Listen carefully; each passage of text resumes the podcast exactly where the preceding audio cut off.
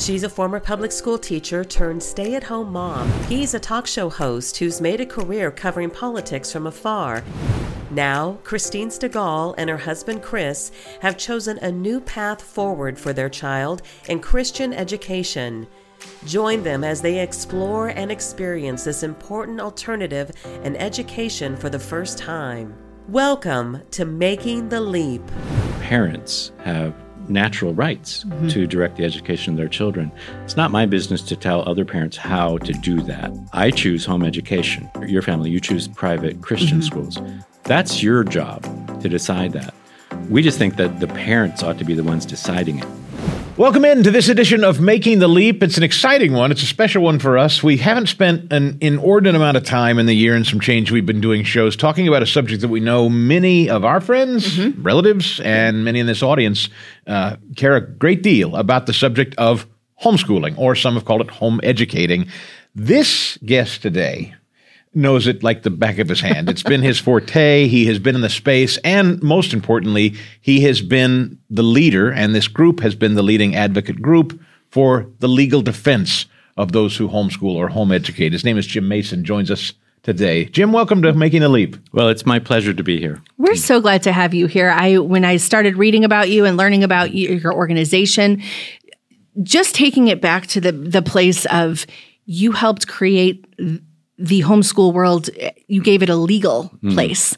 And that is tremendous to me when I look at the growth of how homeschooling has exploded, how it's changed, what it's become, and just to know that somebody is here who's, yes. you know, said uh, this this is allowed, mm-hmm. this is okay, this isn't a, you know a bad thing. I I'm just so glad to have you with us. How long was it founded, Jim? The Legal Defense Fund. What what is it, and kind of explain its history, if you would. So, Homeschool Legal Defense Association was founded 40 years ago this year. Wow. Um, and it was founded by two lawyers, uh, Mike Farris and Mike Smith, who themselves um, heard. So this is this is in homeschooling lore. In the late 70s, Dr. Raymond Moore appeared on Focus on the Family with Dr. James Dobson and started advocating that kids would be better off if they didn't go to formal schools, but um, were, were, educated by their parents at home for a variety of educational reasons. And of course, uh, Dr. Dobson then started calling Dr. Moore the, the, the father of the modern homeschooling movement. Well, that broadcast was heard by many of the pioneers in the homeschooling movement, including our founders, Mike Farris and Mike Smith, uh, Mike Smith was an attorney in Los Angeles. Mike Farris was an attorney in Washington State. Right. They both decided to start homeschooling themselves in the late 70s, early 80s, when it was thought to be illegal everywhere, actually was illegal in many places. And so, as the uh, the f- very beginning of the homeschooling movement uh, started, these guys, because they were attorneys who were homeschooling, started getting a lot of phone calls yeah. uh, uh, from mm-hmm. others. So then Mike Farris, um, Mike Smith credits Mike Farris with the idea that this is going to be big. The homeschooling movement that was just beginning, it's going to be big. And so he said, we have to stand together. You know, we, mm-hmm. we, we can't we can't have isolated families out there fighting the system. And so they founded HSLDA in 1983. Okay. Um, and it's it's a it's a kind of a membership association where we'll come in you know for 40 years um, you know we have now almost 100,000 member families and wow. if the state comes after a homeschooling family we'll help them um, in, in the courts, and then we do a lot of work in the legislatures. That that's one of the first things I want to know, mm. and I think every homeschool or someone who's entertaining homeschooling should know and understand the legalities of it today. Um, I've got a thousand questions for you, so I, I know, and ready. I have a few, so yeah. I'll try to. Uh, let me first ask broadly. Mm. You said in many places it was illegal forty plus years ago. Mm. Today, where does it stand in terms of its legality? Is there anywhere in the United States it's illegal to homeschool? Yeah. So if if 40 years ago you had asked the asked the attorney general of any of the 50 states, you would have had an almost universal it's illegal. Wow. Some of those people would have been wrong, it turns out. Just 40 years ago. That's not that long That's ago. not that long ago. Right. Um, and today, it's universally understood and that that it is not just legal, but it's a it's almost a mainstream option compared to um, you know what it was even 20 years ago, Mm-hmm. and it was still kind of considered to be a, What, what was the original justification for calling it illegal? Just out of my curiosity. Uh, so one of the first big legal battles all across the country, um, compulsory attendance laws say kids have to be in school if they're of a certain age, and then there might, excuse me, there might be some exceptions, but most of those required that you uh, that the child had to be taught by certified teachers. So if you were not a certified teacher and you were trying to homeschool your kids, um, many states would prosecute. And a lot of the landmark um, legal decisions in the Supreme Court of Texas, for example, or in the Supreme Court of Michigan, or in the Supreme Court of Iowa, all involve people who were prosecuted for homeschooling without a license. Prosecuted. And and was that as you look back on it today, was it truly legal, legislative, or was it political as we see it today? So Texas provides a really interesting example because um, in the 90s, lots of people were getting prosecuted uh, with for teaching without a license, and, and That's stunning. I know, and I don't- I feel like that's the- not the super long was a blink ago. People were being prosecuted for being that. prosecuted. And so uh, a, a number of people um, sued, and HSLDA was a part of this lawsuit for the proposition that the private school law in Texas allowed parents to teach their own kids. That the that the Okay. actual wording of the statute didn't require that that parents have a teaching license to homeschool. And it went all the way to the Supreme Court of Texas. And so all of those prosecutions were not correct. It was always legal. Okay. But until that, that case in the Supreme Court, it's a famous case, the Leeper case in 1994, held that the statute always permitted homeschooling. Um, uh, the case, biggest case I worked on in my tenure at HSLDA was in California, and it was the same thing, where um, people, Mike Smith started homeschooling in the late 70s in California under the private school statute, which by its plain words does not prohibit parents from teaching their own kids. But the state took the position that that um, you had to be certified. So years went by, and it kind of became an accepted practice. But the bureaucracy in California, the education bureaucracy, never really accepted it. And every once in a while, they'd kind of rattle the the chains and and threaten to do something about it. So it was kind of always a little bit um, dicey in California. Then in 2008, in a juvenile court case that was confidential that nobody knew about because it was a juvenile court case, the Court of Appeals in Los Angeles came out with an opinion. Um, I'll never forget it, August 28th, 2008, um, that said that homeschooling in California is illegal and always has been. And this was after you know thousands and thousands of people were homeschooling. So we got involved in that case right away as soon as it became public and um, asked the court to reconsider based on things that we knew about the statutes that weren't presented to them uh, beforehand. And by August, that same three judges in Los Angeles who had said uh, homeschooling in California is illegal unless you have a teaching license uh, reversed themselves and said, indeed, homeschooling in California is a species of private school education, which is what we'd argued all along. Sure. And so that was the last big teacher certification case in America. You got a lower court to reverse itself. the same three judges. The same three. That doesn't happen much. It doesn't happen very often. It was kind of a uh, it. So it was really exciting from a lawyer standpoint. I can't imagine. because we we didn't represent the family in the juvenile court case, Mm-hmm. and you know we knew the answer to the question that wasn't ever presented to the court properly, um, and so we had 15 days to file something Wow. with the court to ask them to reconsider. Um, and so there was a lot of, I've written, uh, I've written a lot about this case. There was a lot of uh, legal stuff happening in the background that got to the point of us being able to file a petition for rehearing, which, you know, we were told by many, many knowledgeable lawyers in California, and it, it's, and this is true. Petitions for rehearing are rarely granted, Okay. but that was the w- first opportunity to remedy the situation. And so Mike Farris and I um, wrote the petition for rehearing in um, and got it filed just in the nick of time. And within less than a week, the court granted the petition, which in California means that it was vacated. It didn't exist. The, Okay. the, the bad opinion, you know, went out the window, and then they permitted uh, full briefing on the merits. And I mean, I I can go on forever. so there were, um, you know, members of Congress, We we organized amicus briefs from members of Congress, and the governor Arnold Schwarzenegger came in on our side. The attorney general This was not that long No, ago. I, no. it's 15 years. Like that's what I can't. So- so- that's amazing to me. Jerry Brown was the attorney general. Arnold Schwarzenegger was the governor, and they wrote a brief in support of our position. So we had the Terminator and the Moonbeam on our side.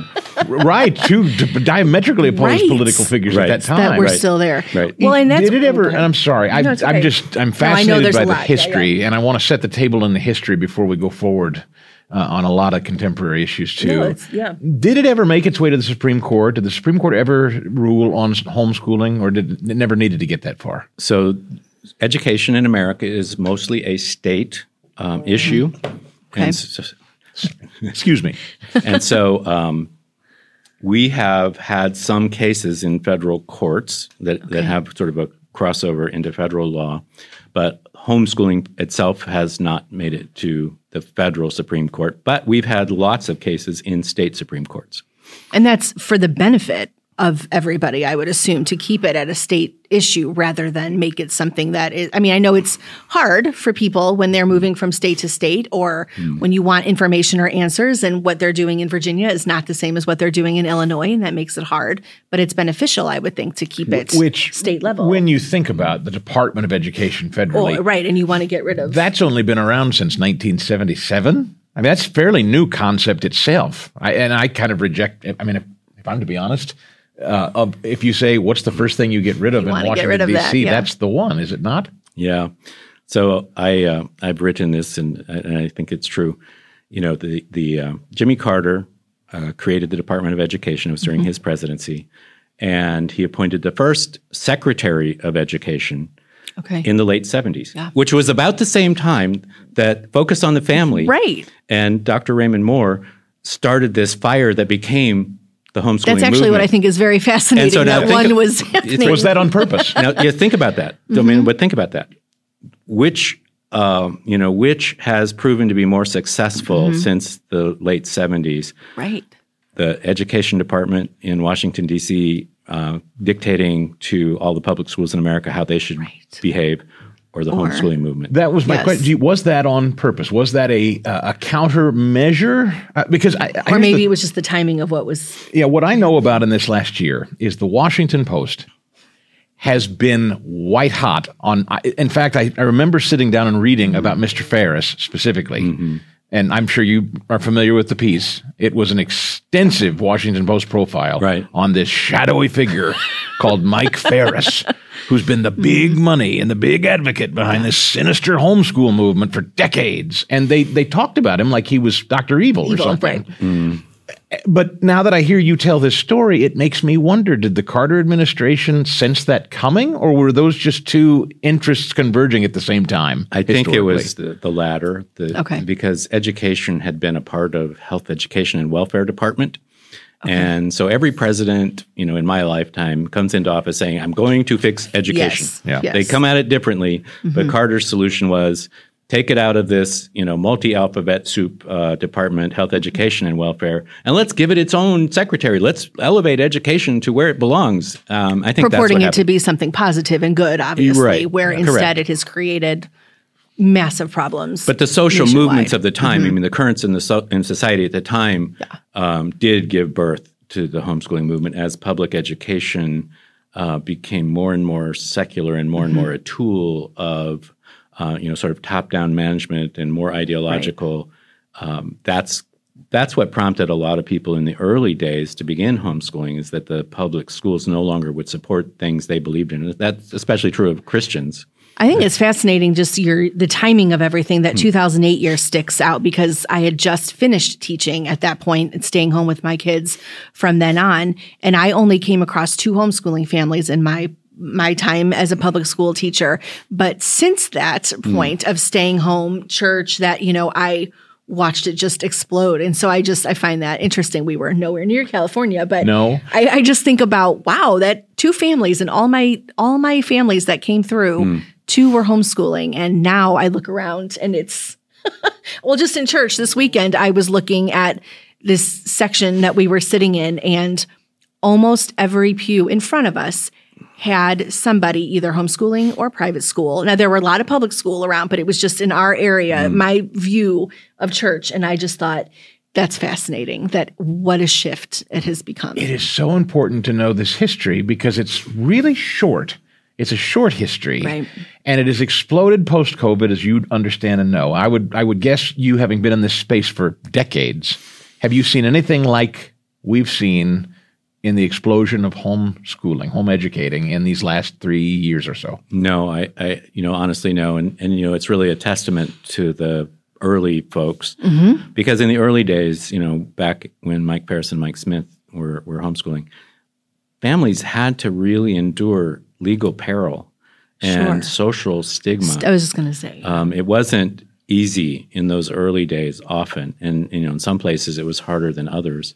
Um, and not to mention, I mean, there were so few homeschoolers. So you mentioned, you know, your experience. Well, back in the '80s, it was difficult to, you know, for homeschoolers to connect. I mean, Mark uh, Zuckerberg, I don't think, think had even been born yet. So you, you know, there were no Facebook groups. There was nothing. No, and it, there is such an amazing amount of resources now that I think that's almost that is the other obstacle mm. is that you don't even sometimes know where to start because there's too much information. Mm-hmm. Whereas you know back late seventies, early eighties, where do you start because you don't have that network and what a what a you know I don't know what what the word is the dichotomy or the opposition there. That's fascinating to me. Well, yeah. It, it, since since the last three years, and Christine and I have now been talking more about private education, particularly Christian school, and then we started to meet and understand more about homeschooling.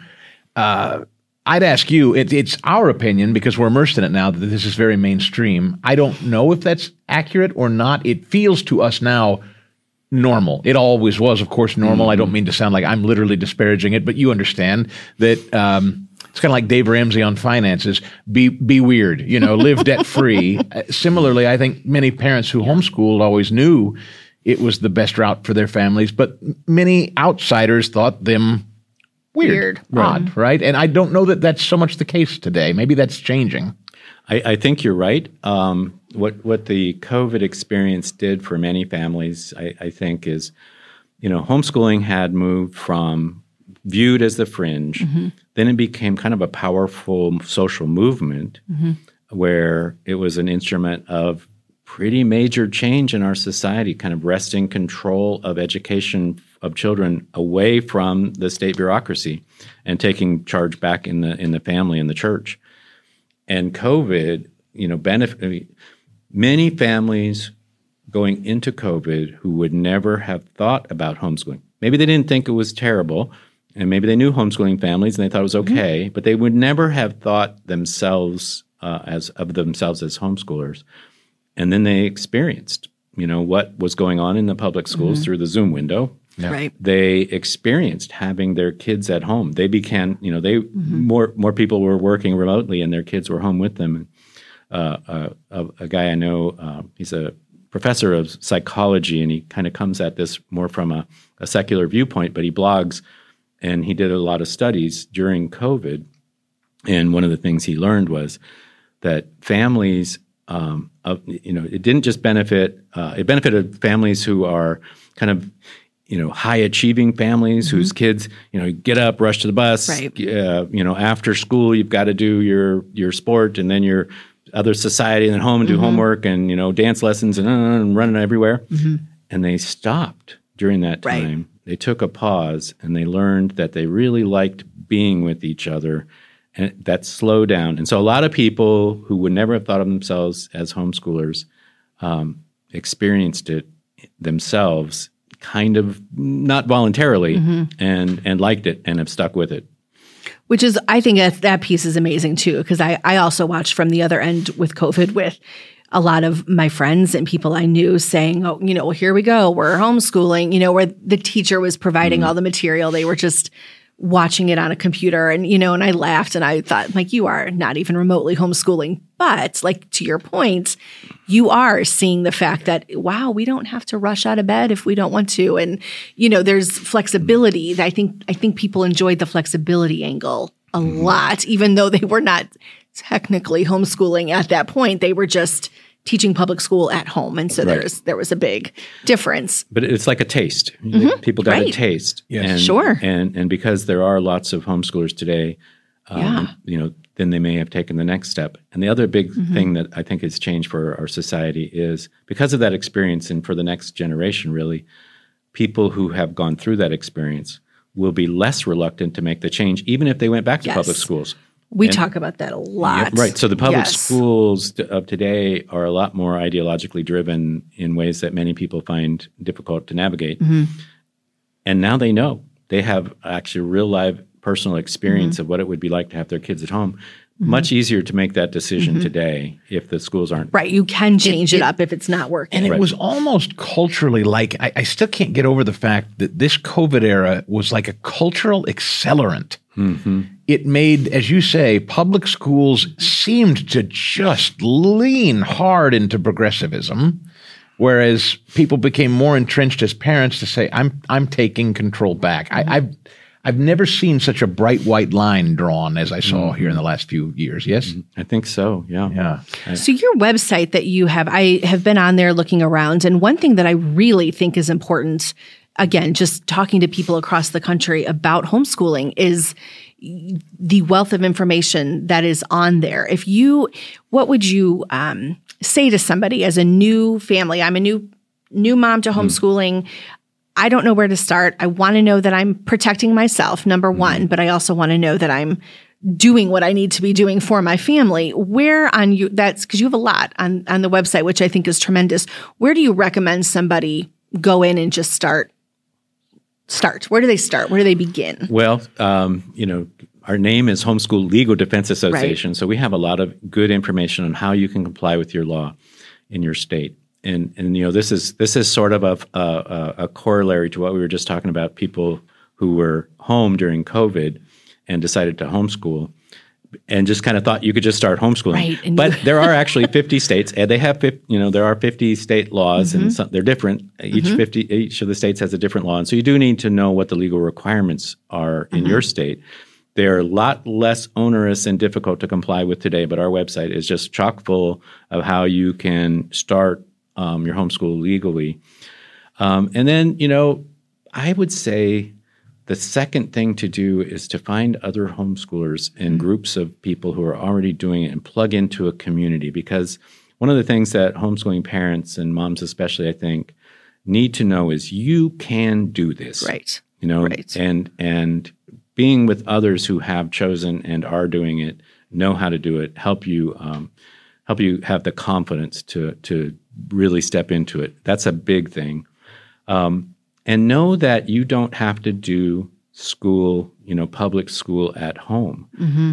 You, at, if you have three children of school age, you, you know, I have seven kids, and I can tell you for sure that they have different personalities and different learning styles and different desires, different interests. You can actually accommodate each of your children in a way that's um, best suited for them. So some children learn better by reading, some by hearing, some by using um, their hands. Sure. Some kids have interests in, you know, they get really interested in arts or um, in, in, you know, homeschool kids start their own businesses Right. at an early lot. age. Heard a lot of that. There's so, so so don't don't fall into the trap of thinking you have to start at Replicate. eight and have you know English and Spanish and go right Yes. right down through the day.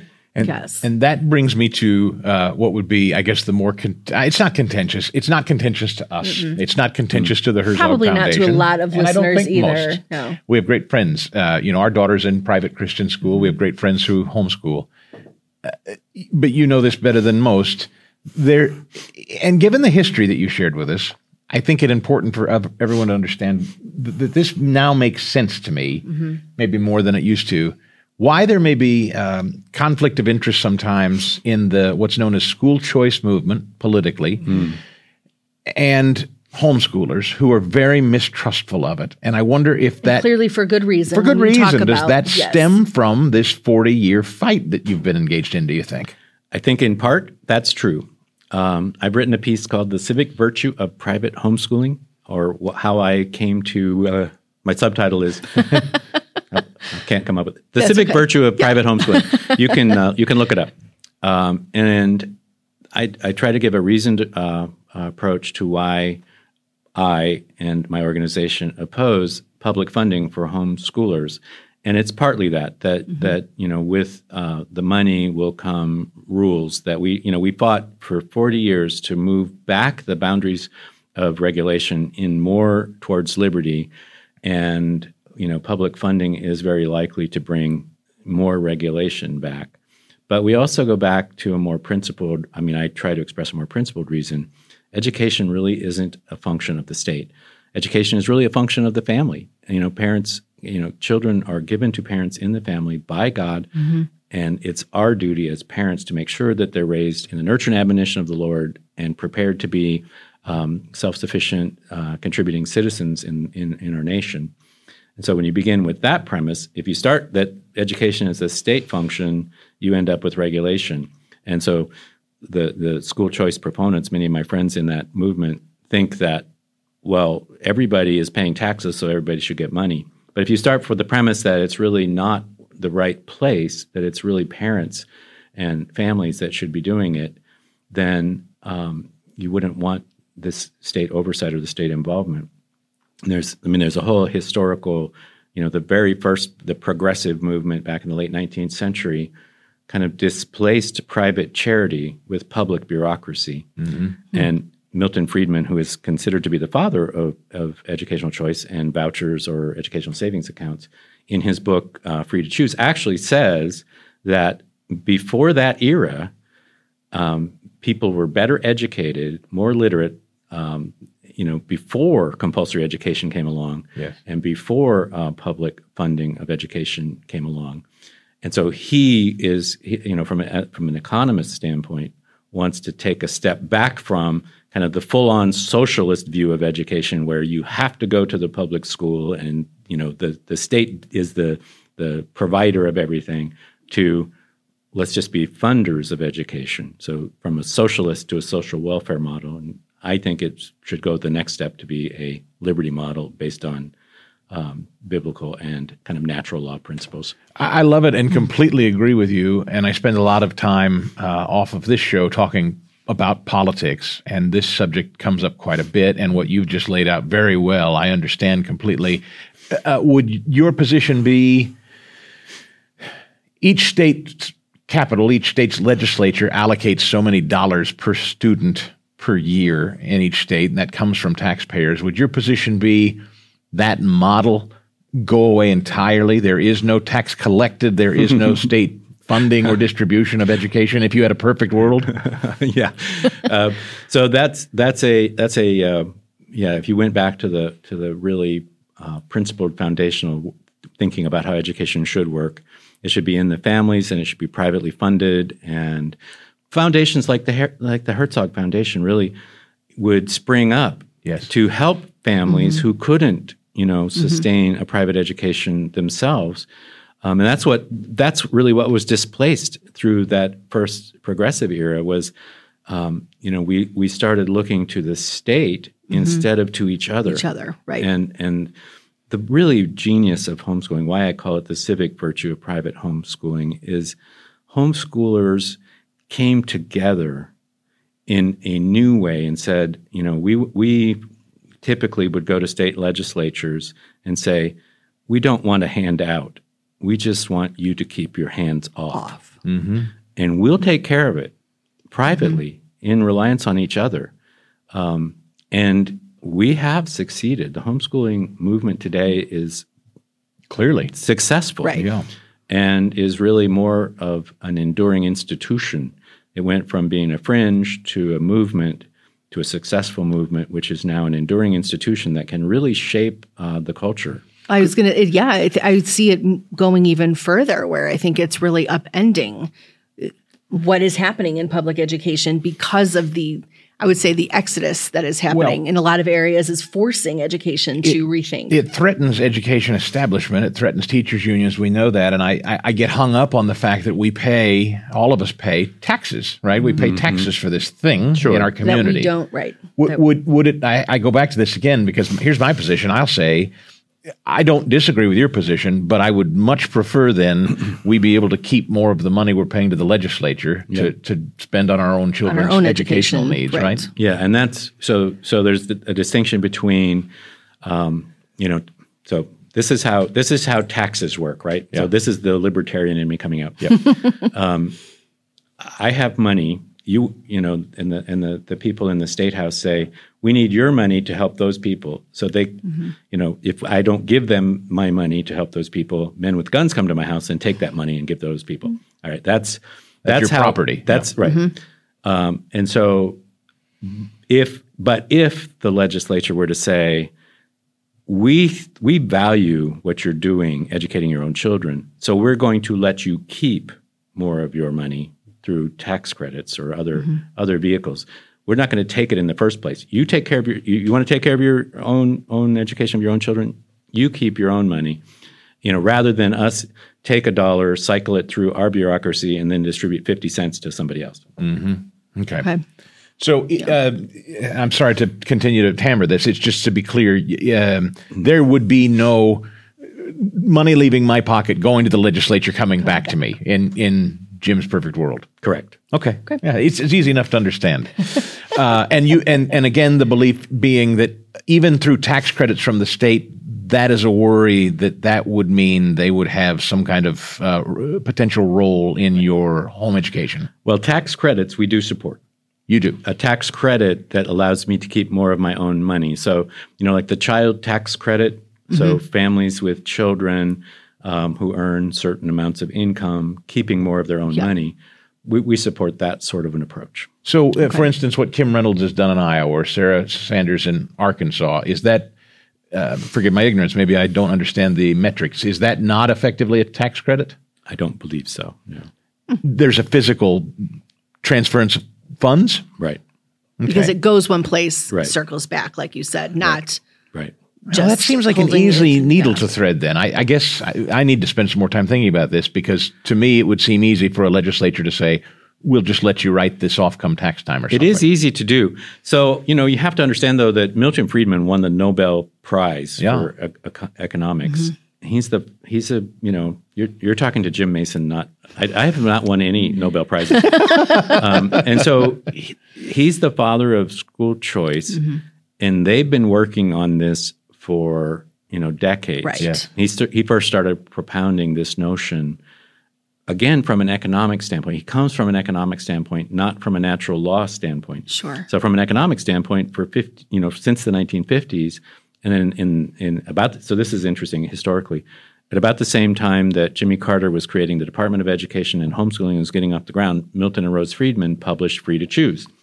And there was a very influential public broadcasting show about uh, how to, uh, not just in education, but in all uh, aspects of American life, how to get the government kind of out of our lives. And, one, and, and that, that was really the big, splashy entrance of um, school choice through vouchers, which then became the Milton and Rose Friedman Foundation, which is now Ed Choice. So they've been working at this for a very long time. And just like homeschoolers, COVID uh, gave them a huge opportunity to change people's minds in, in the legislatures, too. Yes. Absolutely.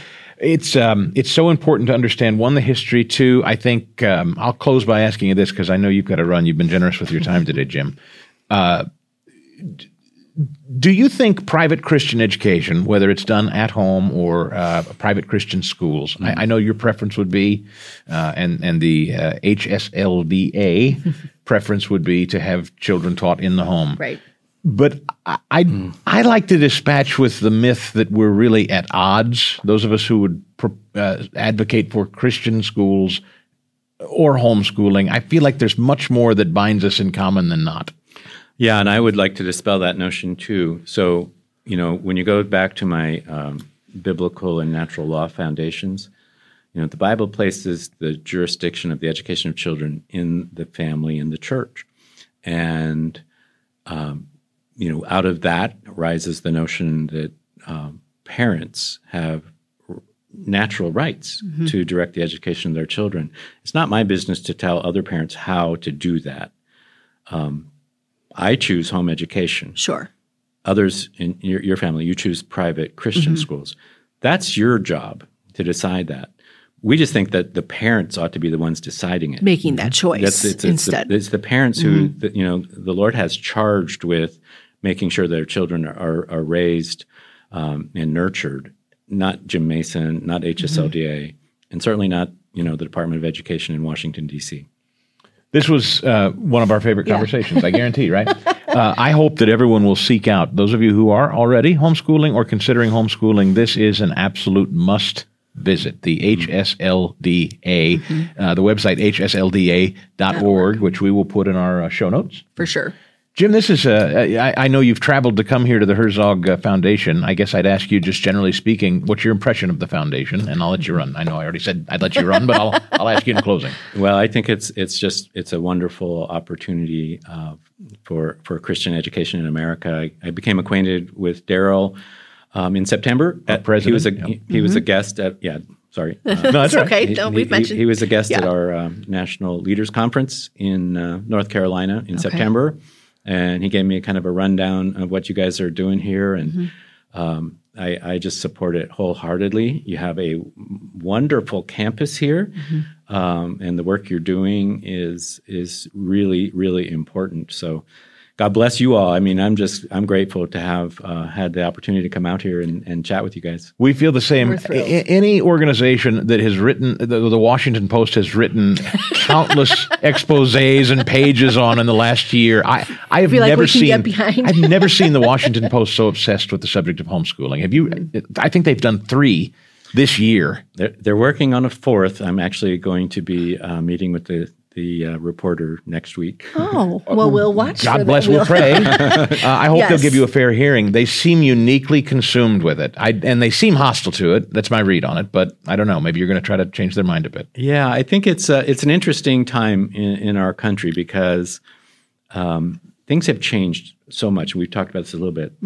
Um, they are recognizing. I mean, I think this Washington Post reporter and others in the more popular media are recognizing that homeschooling is here to stay. It's a force. It's a force. and only mm-hmm. growing. and mm-hmm. it's only growing. And so, while some of the treatments are negative, mm-hmm. it begins with the premise that we're here to stay. Yes. We're an enduring institution, and you know they're treating us that way, even with a little bit of hostility. Yeah. Yes, they. Yeah, they. Uh, in fact, they even acknowledged that the fastest growth. We talked about this on a previous shows. Oh, yeah. New York, Mm-hmm. New York City. which is amazing to me and not Mind-blowing. what I would have expected. All right, we could keep you here forever. We're not going to do it anymore. Jim Mason, thank you so Thank much. Thank you so time. much for taking your uh, time Well, today. thank you. It's been my pleasure. And next week, we'll be back with more episodes. Thank you so much for checking in, and we'll see you here again soon. Making the Leap is a podcast presentation courtesy of the Herzog Foundation. Please rate and comment on the show, as well as subscribe so you never miss an episode. And we'll see you next time on Making the Leap.